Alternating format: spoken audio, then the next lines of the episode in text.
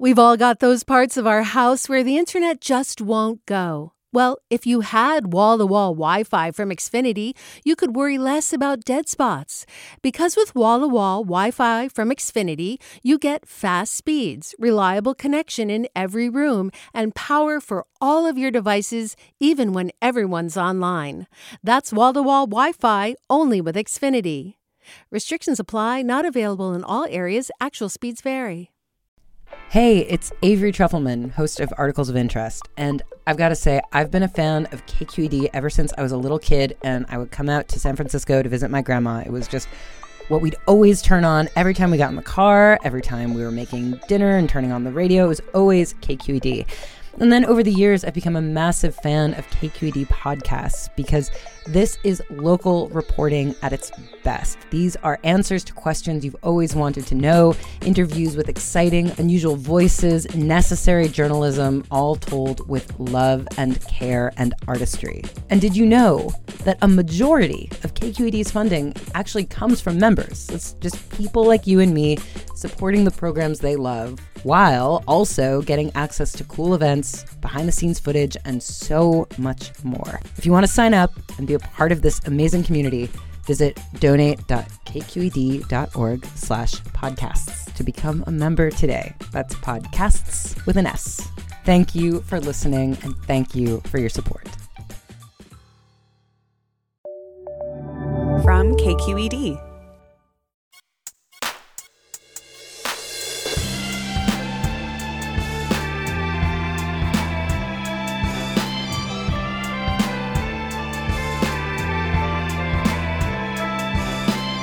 From KQED in San Francisco, this is Forum. I'm Mina Kim.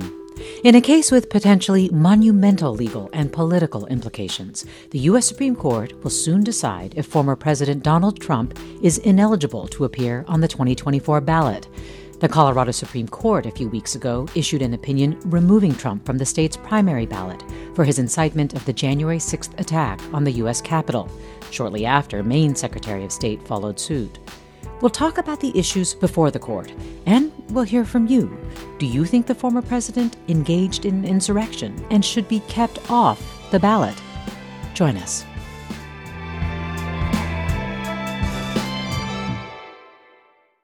Welcome to Forum. I'm Mina Kim.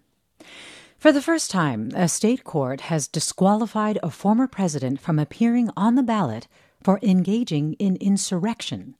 And now the U.S. Supreme Court, with three members appointed by that former president, must decide if that state was right. The nation's highest court has agreed to hear former President Trump's appeal of Colorado's ruling, removing him from the primary ballot. The consequential decision that came down shortly before Christmas will be heard by the Supreme Court on February 8th, just days before Colorado is set to mail ballots to voters.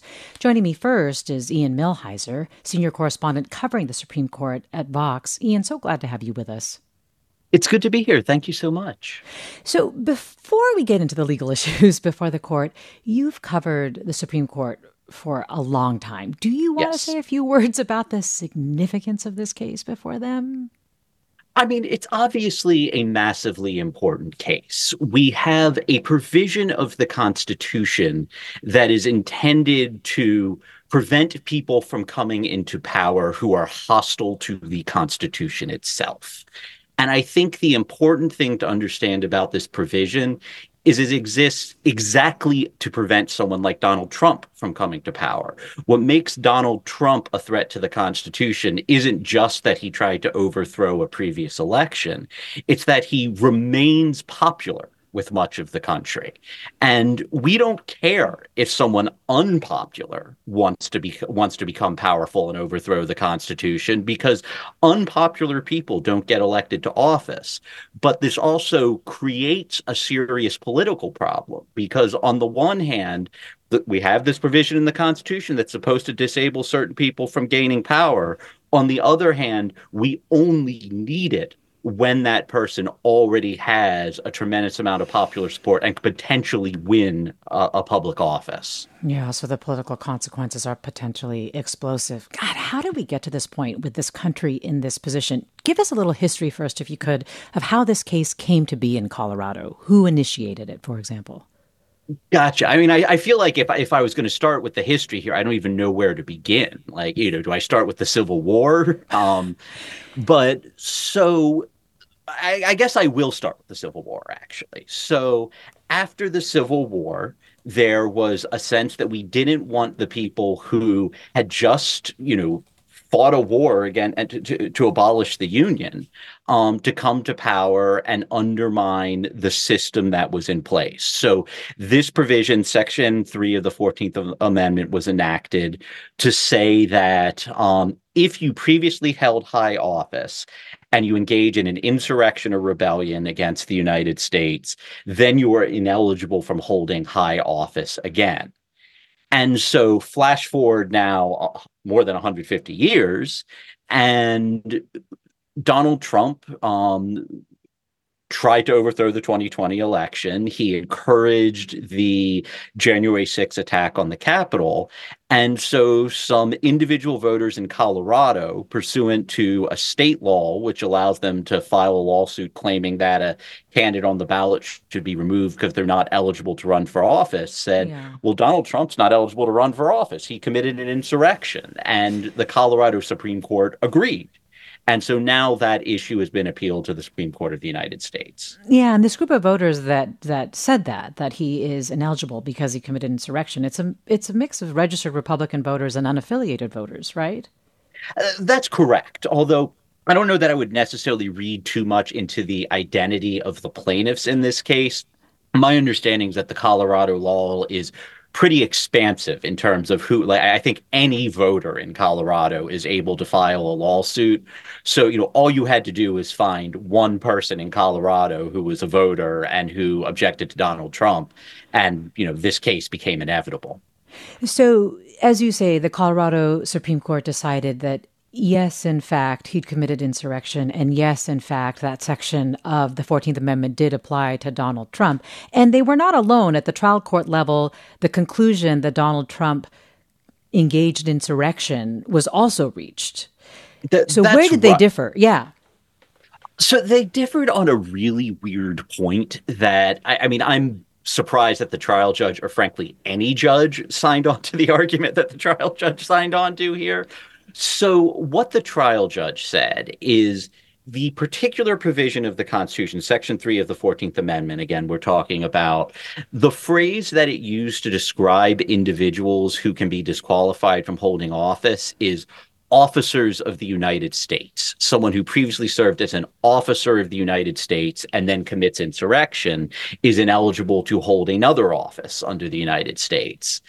And the trial judge concluded that the president is not an officer of the United States. I mean, I'm happy to break that argument down for your listeners if you want, but I promise you it is as ridiculous as it sounds to say that the highest ranking official of the in the United States government is not an officer of the United States.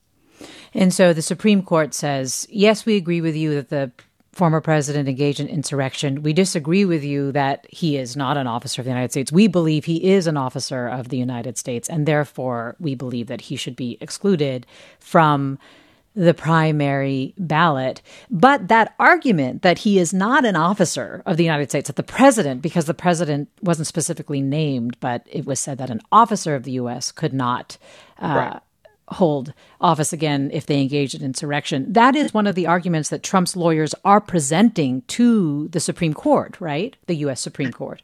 That's right. I mean, Trump's lawyers presented many arguments. I mean, there's at least like 6 or 7 different legal arguments that Trump or the Colorado Republican Party is making in favor of keeping him on the ballot. It's hard to keep track of all of them. And frankly, one thing that's a little surprising about this case is that normally when the Supreme Court announces it's going to hear the case, it also releases what is called a question presented, which is just a description of what is the specific legal question that the court intends to answer. And the question presented in this case, it's very broad. It's basically just, is Donald Trump disqualified? And man, I pity the justices and their clerks because they're going to get a brief from Trump's lawyers that lays out like 6 or 7 different legal arguments, only one of which I think is actually potentially any good. And, you know, a lot of them are like this officer of the United States argument where you just, you know, no one no one unburdened by a law degree, is the way that one lawyer put it, would take that sort of argument seriously. We're talking with Ian Millhiser, senior correspondent at Vox. His books include Injustices, the Supreme Court's history of comforting the comfortable and afflicting the afflicted, and The Agenda, how a Republican Supreme Court is reshaping America.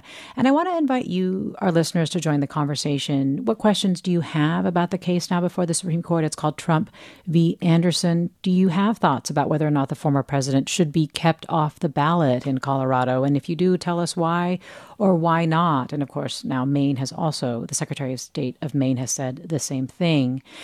And I would also be curious to know if you're comfortable with the court playing this significant a role in a presidential election. You can email your comments and questions to forum@kqed.org. You can find us on our social channels at KQED Forum, or you can call us at 866-733-6786, 866-733-6786. So yes, the Trump's lawyers are presenting, as you say, several different arguments.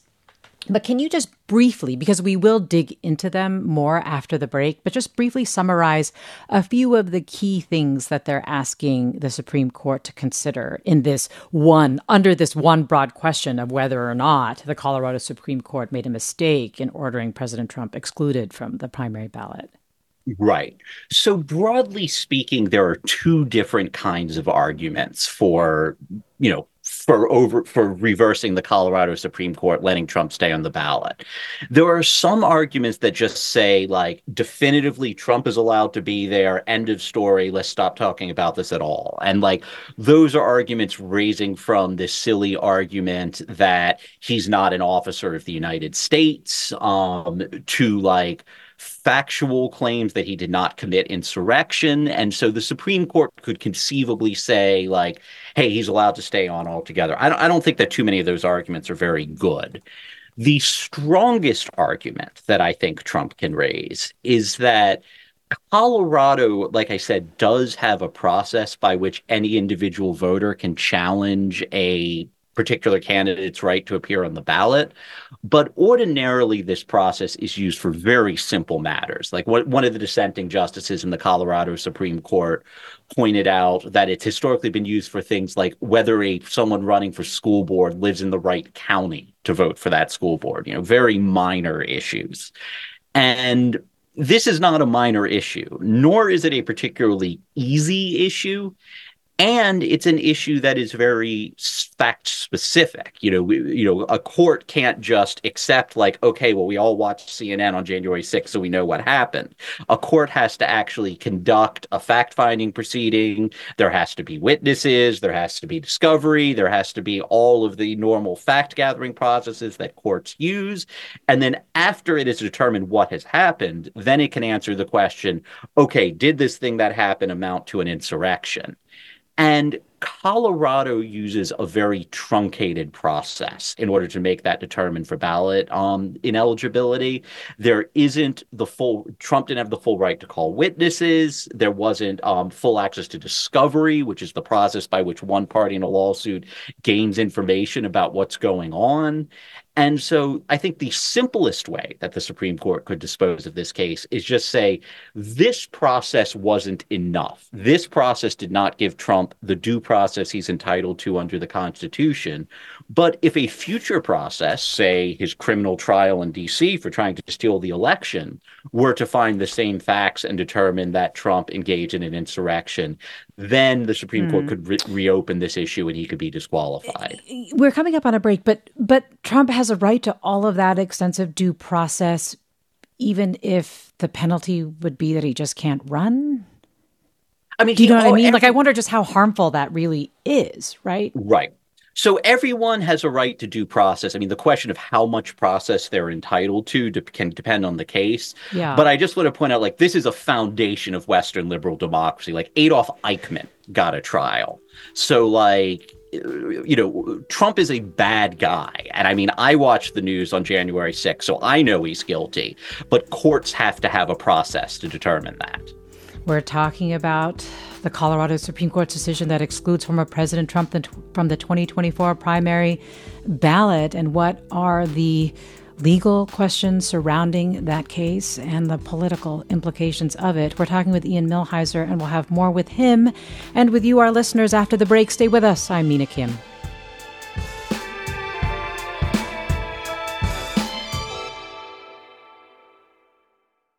Support for Forum comes from San Francisco Opera. Set 10 years after a school shooting, the critically acclaimed opera Innocence takes us into a complex emotional journey where our understanding of innocence and guilt is constantly upended.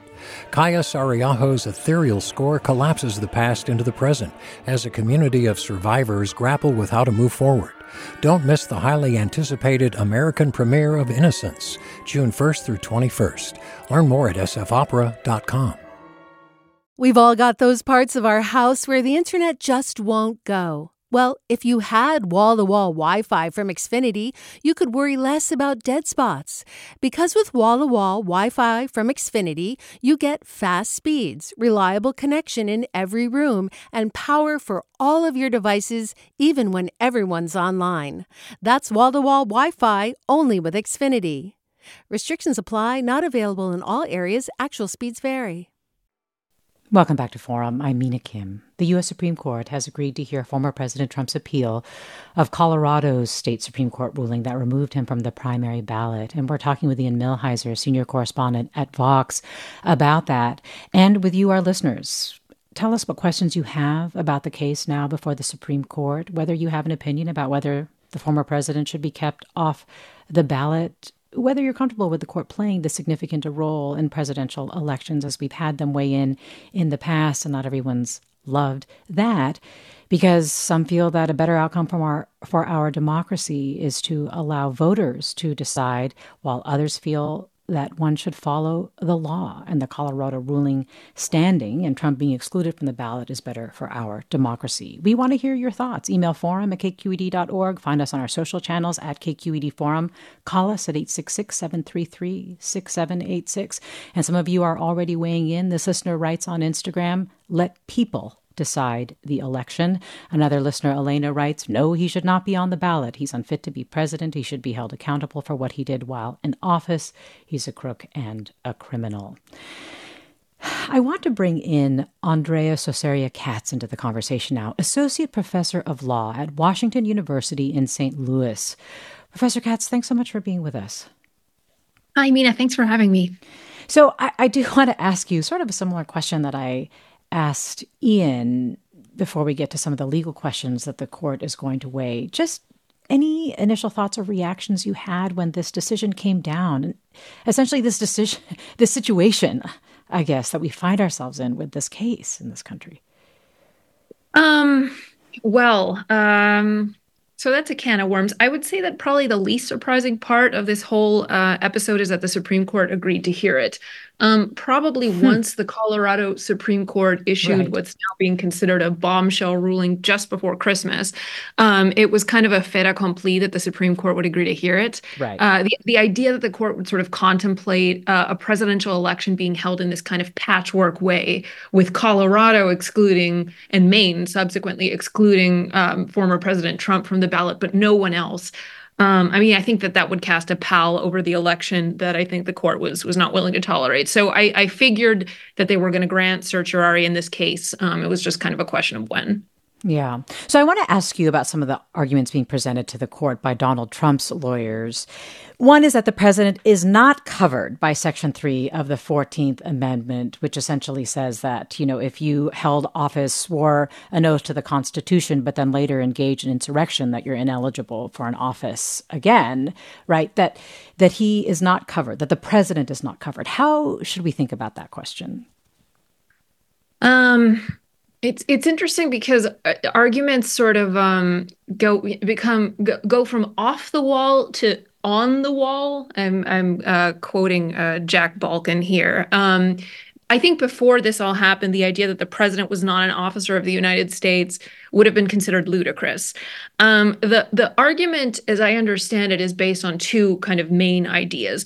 Number one, Section 3 of the 14th Amendment doesn't actually list the president in its list of offices from which you can be excluded.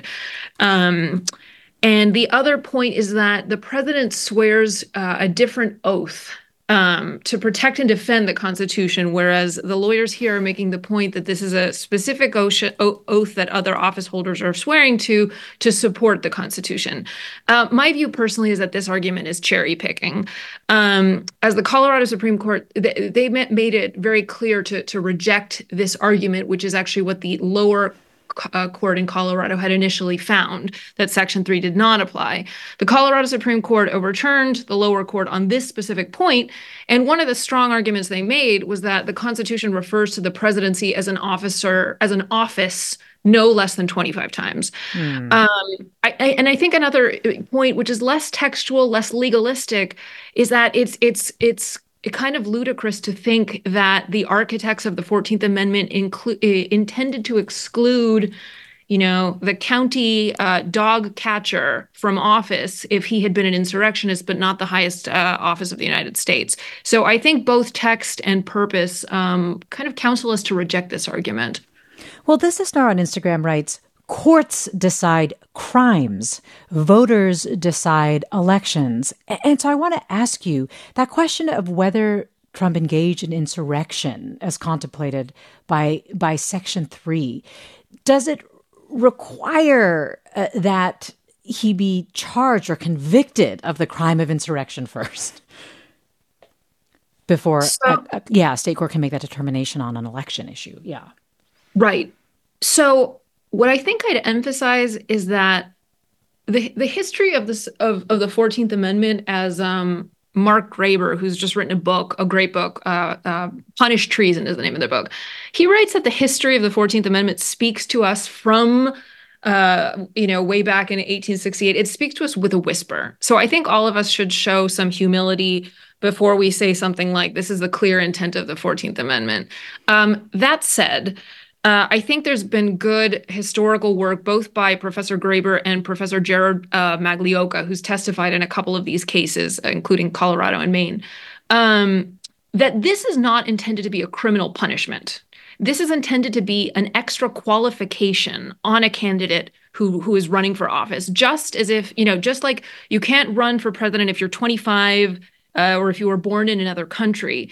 In the same way, if you previously held oath and then engaged in an insurrection, you are now disqualified, again, just as you would be if you were, 25 years old, which is to say this is a civil matter. This is a procedural matter. This is not a criminal matter, right? Right. So to be clear, you're saying that you cannot be an ex-insurrectionist and run for office, and you can be considered an insurrectionist even if you were not convicted of the crime of insurrection first, a crime first. That's what you're saying. Right, exactly. Criminal liability, this phrase that we know so well, beyond a reasonable doubt. It's a high standard to prove for a reason, right? You're talking about somebody's liberty.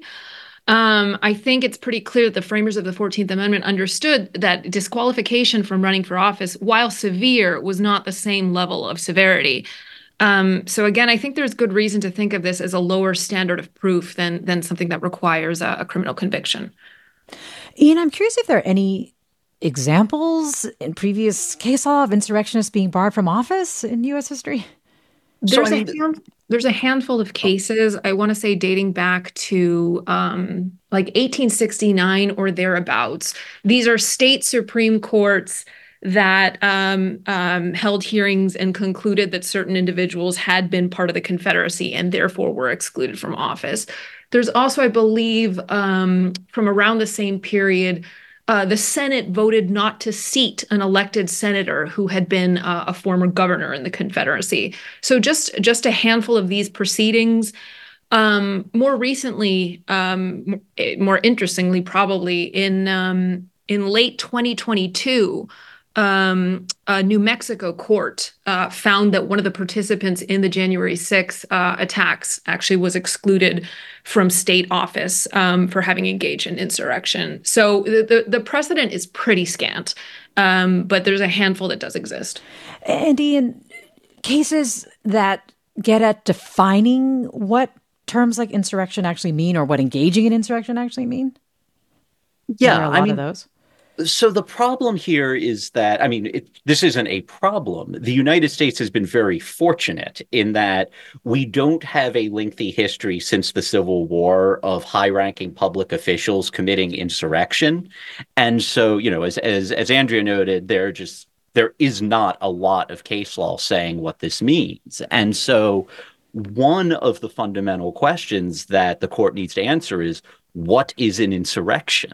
A threshold question that they need to answer is, who gets to decide what is an insurrection? One of Trump's arguments is that only Congress can say what is or is not an insurrection. Yeah. And there's that. Yeah. And so the problem that we're dealing with here is that for the most part, Section 3 of the 14th Amendment has arguably been one of the most successful provisions of the Constitution, because we just haven't had that many insurrections in the United States up until now. I'm curious about this, Andrea. Why does the U.S. Supreme Court in this case get to decide whether or not he engaged in insurrection if the trial court determined that he did, the Colorado State Supreme Court determined that he did, only because I think of those as sort of findings of fact, right? A determination based on factual evidence, which doesn't tend to get to be heard at the Supreme Court level, no? I think that's a great question. I think there's sort of two sort of buckets of questions, of thorny, really, really trying questions that we're facing here right now. The sort of substantive question, insurrection or not, engaging in an insurrection or not, the presidency, an officer or not, and then what you're alluding to, this other bucket of questions, who gets to make these determinations?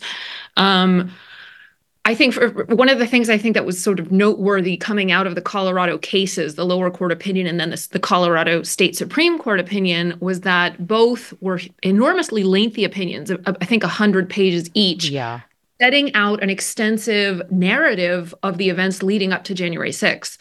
In the lower court in Colorado, they allowed witnesses for President Trump to testify, to sort of bring forth his side of the story. But then both the lower court judge and the Colorado State Supreme Court judge concluded that none of Trump's witnesses really did much to challenge the version of events that were laid down, for instance, in the House January 6th committee report. So this is to say all of the sort of institutions that have talked about this narrative seem pretty clear that there's a single version of the facts. So is the Supreme Court going to kind of reopen that? My strong suspicion is that they won't, that the kind of substance of what happened is going to be kind of left untouched. Then there's the further question. You have the narrative. Do you categorize that as an insurrection or not? That's a legal question. It's not a factual question. Mm. Even so, I still think it's unlikely that the Supreme Court goes about that route. I think, as I was saying before, who gets to decide is probably where I think they're going to hang their hat, is my guess. Well, let me go to some callers. And Eric in Highland is on the line. Eric, you're on. Hi, how are you doing? Thanks for taking my call. I think the idea of letting the voters decide is absurd. First of all, it shouldn't be a majority rules issue. As Donald Trump said the other day in the Supreme Court, or his people said in the appeals court, that he could shoot somebody and still be not convicted. And that's what he also said about he could shoot somebody in Times Square and not going to be convicted. So it really isn't a legal matter. It's more of a popularity matter, which I think is not a good idea. I think letting the voters decide is not a good thing. I think it should be decided in the courts. Mm. Well, Laura writes, I see the value of letting the people decide on this Trump case, but if you do this, then this will be the law of the land. And do we suffer the short term of a MAGA uprising to set the long-term law? Andrea, Trump's lawyers do raise this political question, right? They say that the Supreme Court essentially needs to reverse the Colorado Supreme Court's decision to allow voters to choose the candidate they want. I don't think they're trying to necessarily say this is a legal argument, but the concept is presented because I guess it's powerful. Like, what do you think? I think you're quite right to call this a political question. I mean, I think we would have to be sort of willfully ignorant to think that the Supreme Court is not thinking about all of these things. But I mean, the sort of cut and dry legal version of this claim is like, if the shoe fits, right? Nobody paid any attention to Section 3, except, again, Gerald Maglioka before 2020, right? And then suddenly there's a sort of dismaying realization that there's this provision of the Constitution that seems to fit hand in glove with what just happened, right? The fact that it's old, hadn't been paid attention to, does that mean that we should hesitate before applying it to these circumstances? Again, I think there's a kind of legalistic reading, and I think the legal case is pretty cut and dry, that this meets the definition of an insurrection. And then the separate political question is whether it is wise to do it this way. But personally, I don't think it's right to say that to apply the Constitution to bar him from running for office is undemocratic, right? It takes a little bit of a kind of leap of the imagination, but I mean, the Constitution is what, you know, provides the framework for our democracy. Enforcing the Constitution is democratic for that specific reason. Ian, wondering if you just want to weigh in here on your thoughts on the political argument that the court, as a practical matter, you know, should let voters be able to vote for a very popular candidate, for example, right? Because I can hear the superficial appeal that this might have to people. Right. I mean, I think the important thing to understand about democracy is that democracy isn't a game that we play one time and then we're done with it. Democracy is a game that's supposed to go on forever. And part of that means that every few years or so we have an election, and officials rotate in and out of office based on how they perform in an election. So Donald Trump, the Electoral College selected Donald Trump as the president in 2016, and under our Constitution, that is a legitimate way for him to become president. But then in 2020, the voters were quite clear that they didn't want Donald Trump to be president anymore. And if your theory of democracy is that we need to let this guy run again because, you know, the voters might want him to be in office and become essentially an elected monarch, well, that's not how democracies work. That's not how our Constitution works. You know, the way that any democracy has to function is that you have periodic elections. Everyone has to accept the proposition that if you are in power and you lose the election, then you are going to be out of power.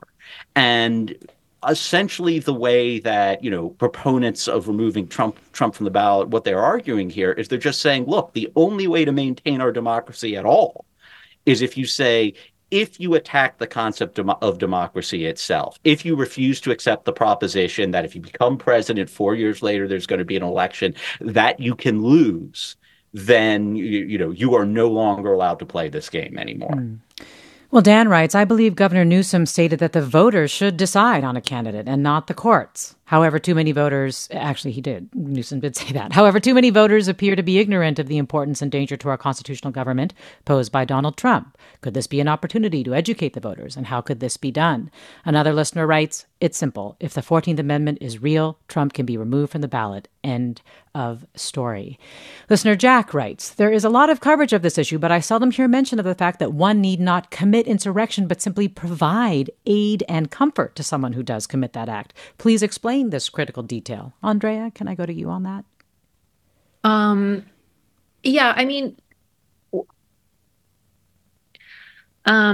I'd say to that is, What I'd say to that is this.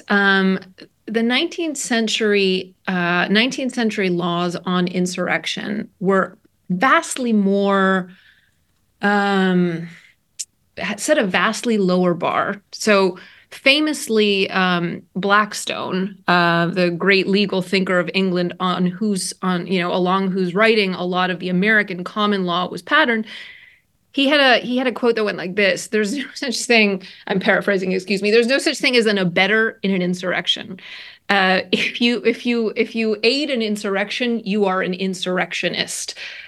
This is to say, 19th century law would scooped up sort of very minor participation. Now, there's good reasons to sort of depart from that, right? Today, we give a lot more protection to free speech, but there's good reason to think that the test, not just for giving aid and comfort, but for engaging, is pretty easy to meet here.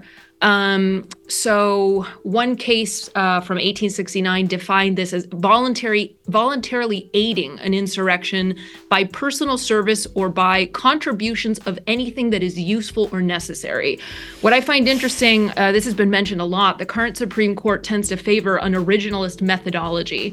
And I think if you apply the test that was, in practice in 1868 when the 14th Amendment was ratified, it's this lower bar, voluntarily aiding the insurrection or contributing to it anything that is useful or necessary. More after the break. This is Forum. I'm Mina Kim. Support for Forum comes from San Francisco Opera. Set 10 years after a school shooting, the critically acclaimed opera Innocence takes us into a complex emotional journey where our understanding of innocence and guilt is constantly upended. Kaya Sarriaho's ethereal score collapses the past into the present as a community of survivors grapple with how to move forward. Don't miss the highly anticipated American premiere of Innocence, June 1st through 21st. Learn more at sfopera.com. We've all got those parts of our house where the internet just won't go. Well, if you had wall-to-wall Wi-Fi from Xfinity, you could worry less about dead spots. Because with wall-to-wall Wi-Fi from Xfinity, you get fast speeds, reliable connection in every room, and power for all of your devices, even when everyone's online. That's wall-to-wall Wi-Fi, only with Xfinity. Restrictions apply. Not available in all areas. Actual speeds vary. This is Forum. I'm Mina Kim. We're talking this hour about the Colorado Supreme Court's decision that excludes former President Trump from the primary ballot and the Supreme Court's decision on Friday to hear the case, and that arguments are on February 8th. We're talking about the legal and the political questions the case raises with Ian Millhiser, senior correspondent at Vox, who covers the Supreme Court, and Andrea Scoseria Katz, associate professor of law at Washington University in St. Louis. And we're talking with you, our listeners, about it. You can join us at 866-733-6786 by emailing your comments and questions to forum@kqed.org and by posting on our social channels as well. And there are so many things to get to, Andrea, but I do want to get to just one last point in this case, which is this idea that the self-executing question. So the lawyers make this point that Section 3 of the 14th Amendment is not self-executing. Ian touched on this slightly, but what does that mean exactly? Right. Right. I think this is the toughest question in the whole batch, frankly. Who gets to decide if an individual has engaged in insurrection and is therefore disqualified, right? The initial petitioners in the Colorado case have been trying to liken this disqualification to some of the easier cases that we talked about before, age requirements, citizenship requirements, residency requirements, right? It's really easy to contemplate a Secretary of State from a particular state using their authority to disqualify somebody from the ballot who doesn't meet these very obvious criteria, right? But how do the words insurrection get sort of called into being? So the sort of two main sides are basically the states get to take action to apply this provision on their own, which is essentially what Colorado did, versus, and this is what former President Trump's attorneys are arguing, Congress has to pass enabling legislation.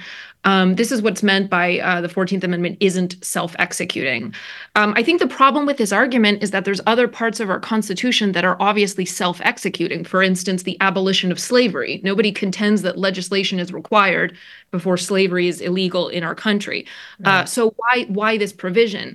That said, I think the challenge for those who are seeking to exclude President Trump from the ballot is are we comfortable contemplating a sort of patchwork landscape of 50 states, 50 state Supreme Courts, 50 state secretaries of state using their own authority sort of, spontaneously to exclude a candidate whom they allege to have committed insurrection? I mean, it's a sort of federalist nightmare. Yes.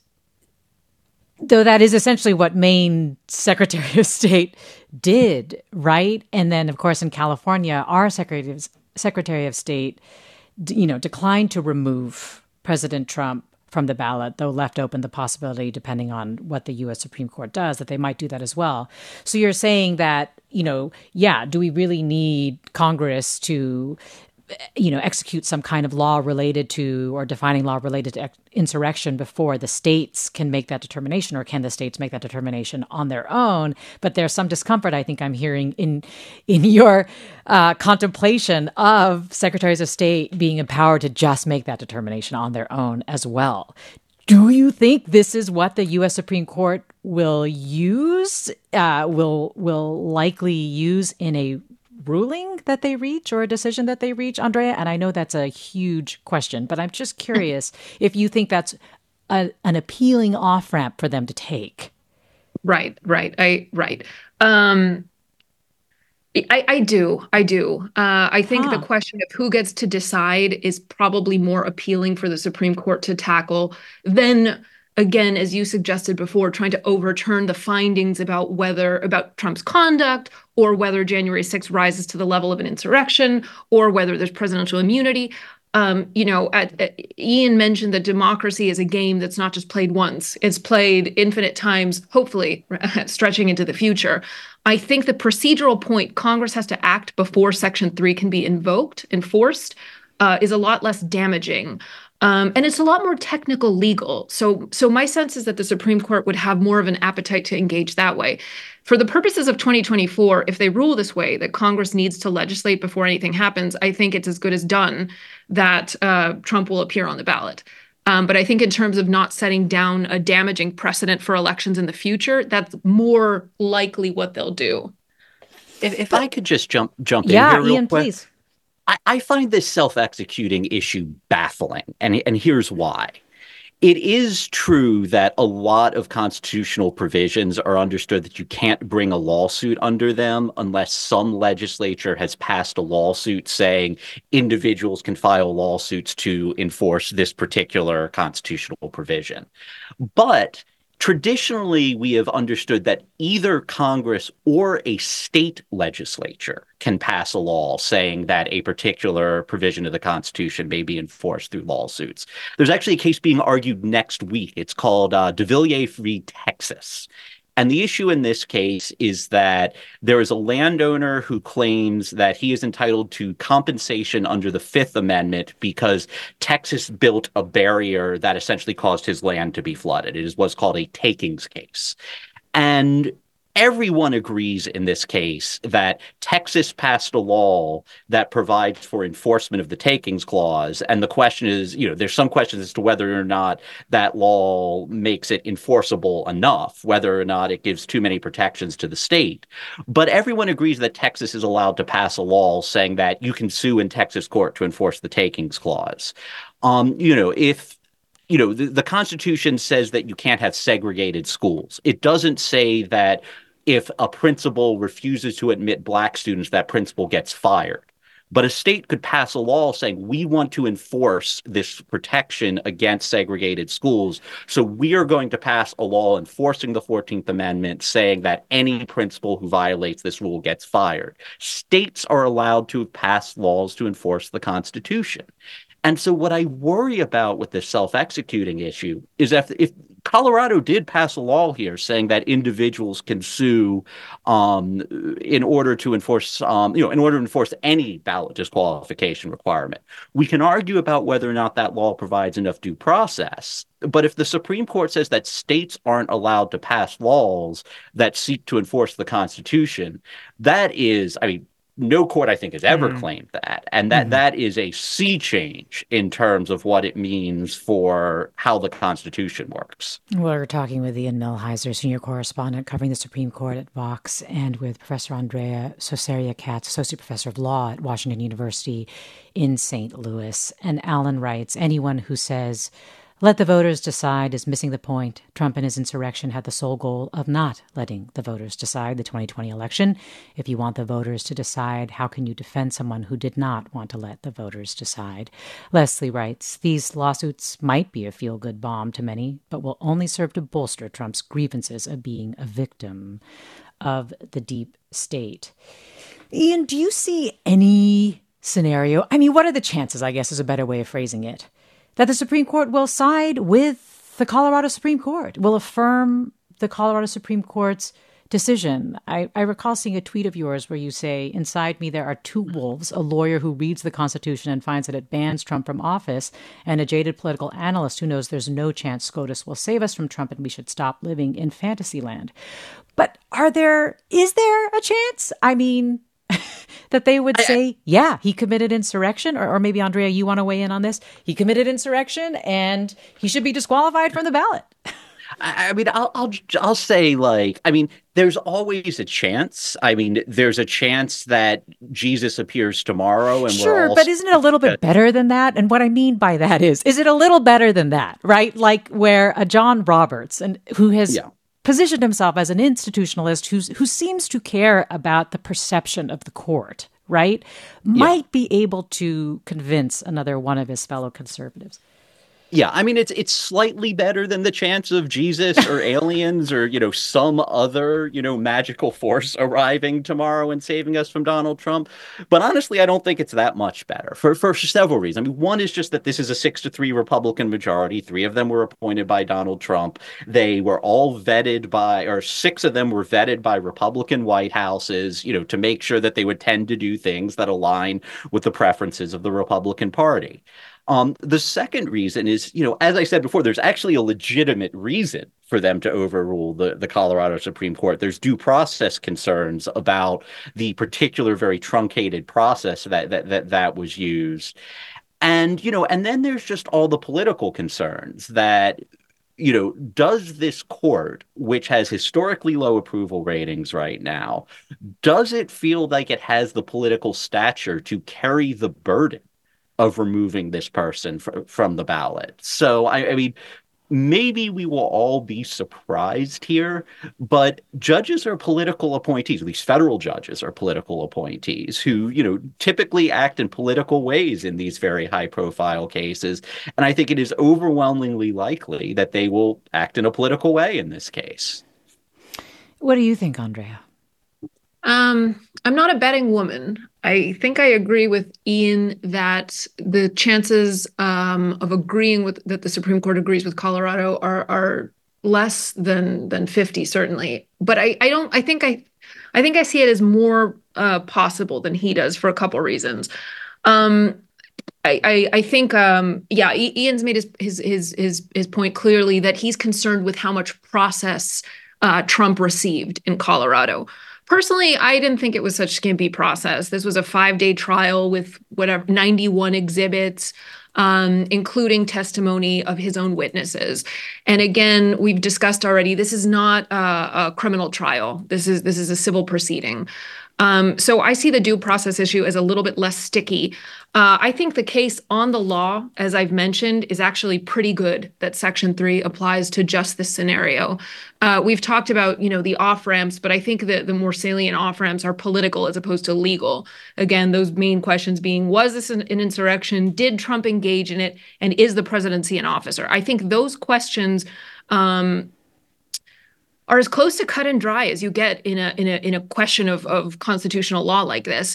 Then as to the politics, I think the Supreme Court is more likely to duck the enormous flack that they would receive for issuing an opinion like this. But I would also say, despite the fact that it's a conservative majority, this isn't necessarily a very Trump-friendly Supreme Court.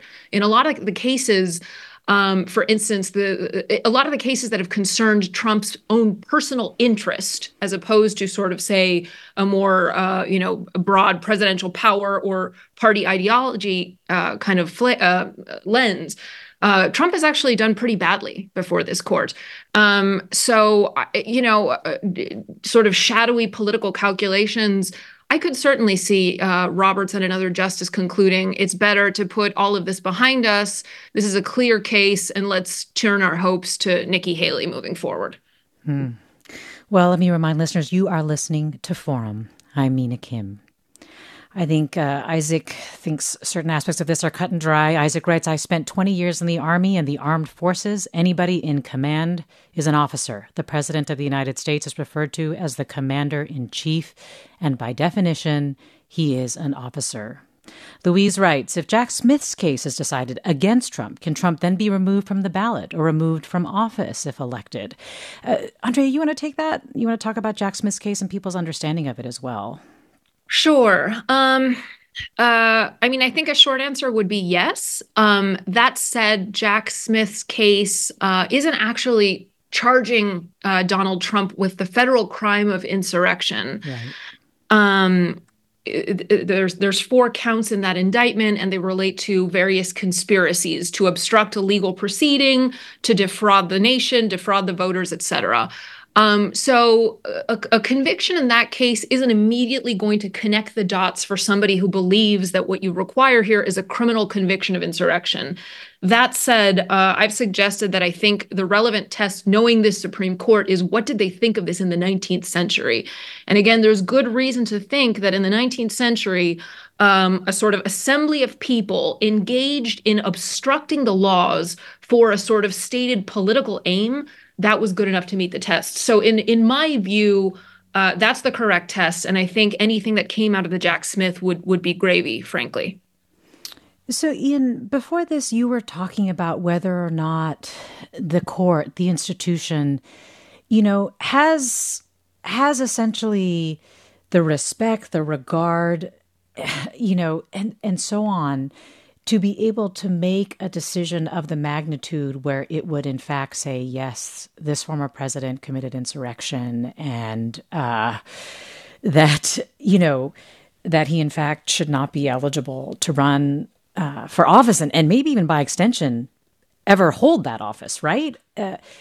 So can you just tell me what you mean by that, what you see as the risks for the court or the institution itself with a case like that and a ruling as explosive as that, potentially? Well, I mean, there's no gentle way to put this. But like when we talk about Donald Trump, we are talking about a man who is explicitly running, he gave a speech where he said, I am your vengeance to your supporters. He and his top aides are talking about jailing their political opponents. As a journalist, I am worried because some of his top aides have talked about, bringing the law to bear against journalists who criticize him.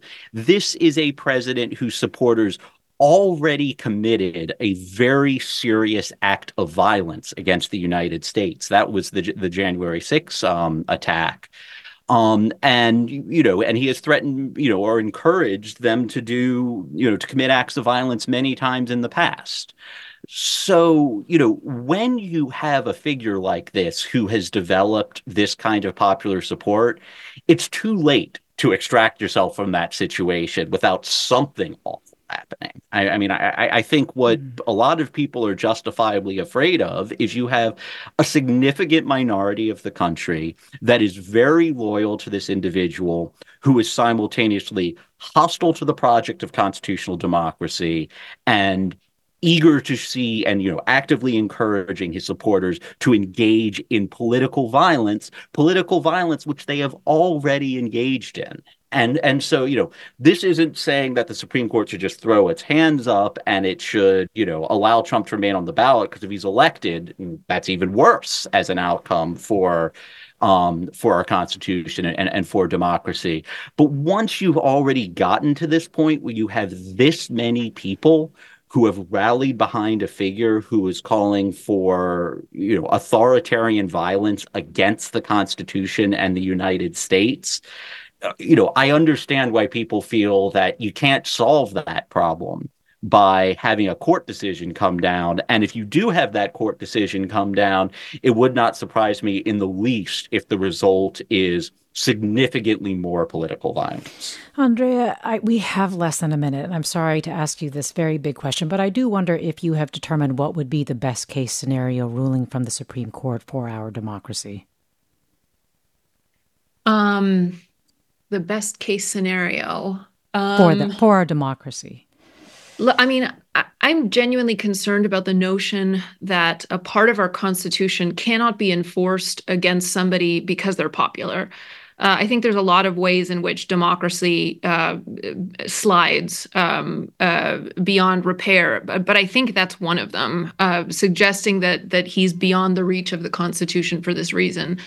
But if somebody with a crystal ball were to tell me that enforcing the 14th Amendment meant the downfall of American democracy, then protect American democracy. It's a very sort of Lincolnian proposition. We can't enforce a law and lose democracy. So that's where I'd leave that. Andrea, thank you so much for joining us today. And Ian, thanks as well for your reporting and analysis. Thank you, listeners, for your great questions. Thank you, Susie Britton, for producing today's segment. This is Forum. I'm Mina Kim. Thanks for listening.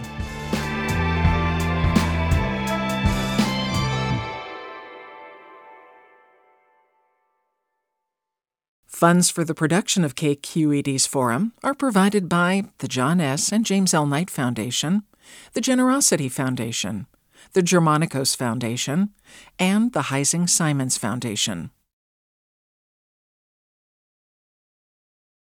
Support for Forum comes from San Francisco Opera. Set 10 years after a school shooting, the critically acclaimed opera Innocence takes us into a complex emotional journey where our understanding of innocence and guilt is constantly upended. Kaya Sarriaho's ethereal score collapses the past into the present as a community of survivors grapple with how to move forward.